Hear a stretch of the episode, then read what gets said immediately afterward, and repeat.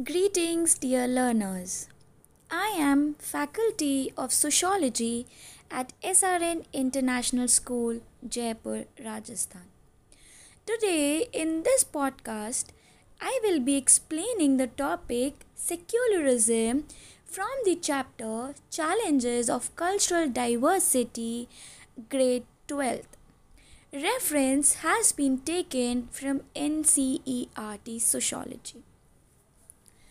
The terms secular and secularism are very hard to define clearly. Although they are also equally controversial, my dear students.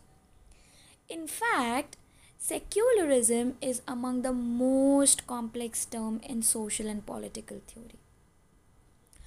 In the Western context, the main sense of these terms has to do with the separation of church and state. The separation of religious and political authority marked a major turning point in the social history of the West. This separation was related to the process of secularization or the progressive retreat of religion from public life. As it was converted from a mandatory obligation to a voluntary personal practice. Secularization, in turn, was related to the arrival of modernity and the rise of science and rationality as alternatives to religious ways of understanding the world. The Indian meanings of secular and secularism include the Western sense, but also involve others. The most common use of secular in everyday language is as the opposite of communal. So, a secular person or state is one that does not favor any particular religion over others. Secularism, in this sense, is the opposite of religious chauvinism. And it need not necessarily imply hostility to religion as such. In terms of the state religion relationship, this sense of secularism implies equal respect for all religions rather than separation or distancing. For example, the secular Indian state declares public holidays to mark the festivals of all religions. One kind of difficulty is created by the tension between the Western sense of the state maintaining a distance from all religions and the Indian sense of the state giving equal respect to all religions. Supporters of each sense are upset by whatever the state does to uphold the other sense. Should a secular state provide subsidies for the Hajj pilgrimage or manage the Tirupati Tirumala temple complex or support pilgrimages to Himalayan holy places?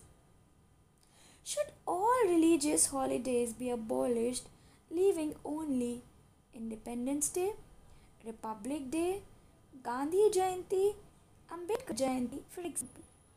Should a secular state ban cow slaughter because cows are holy for a particular religion? If it does so, should it also ban pig slaughter because another religion prohibits the eating of pork? If Sikh soldiers in the army are allowed to have long hair and wear turbans, should Hindu soldiers also be allowed to shave their heads? Or Muslim soldiers allowed to have long beards?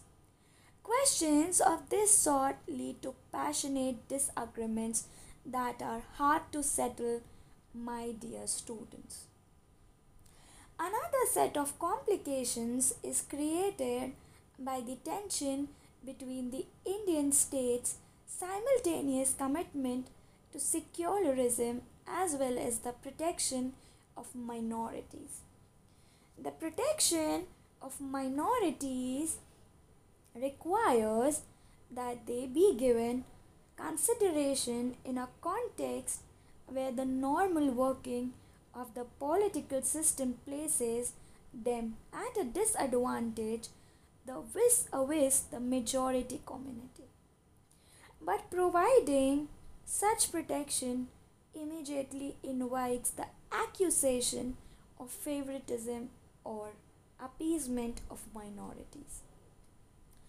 Opponents argue that secularism of this sort is only an excuse to favor the minorities in return for their vote or other kinds of support. Supporters argue that without such special protection, secularism can turn into an excuse for imposing the majority community's values and norms on the minorities. These kinds of controversies become harder to solve when political parties and social movements develop a vested interest in keeping them alive. In recent times, communalists of all religions have contributed to the deadlock.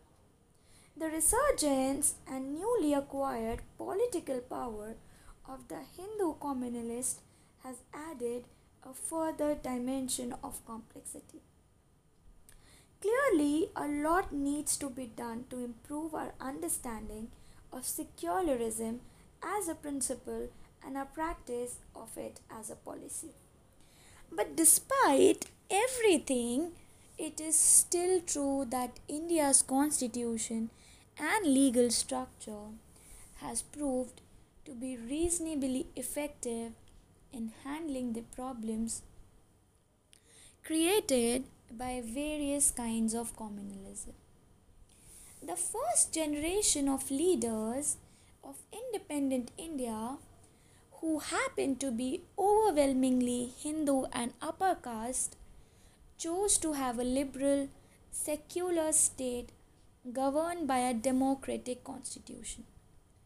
Accordingly, the state was conceived in culturally neutral terms, and the nation was also conceived as an inclusive territorial political community of all citizens.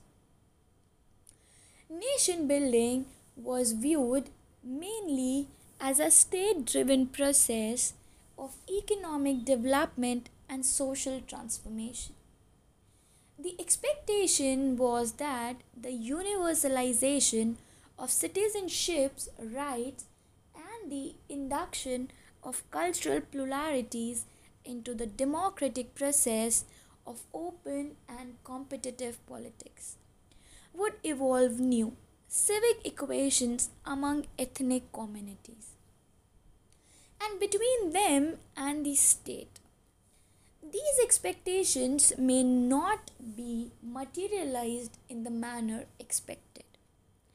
Students, that's all for today. I hope you must have understood today's topic. You can listen to the podcast attentively. Thank you so much. Stay blessed, students.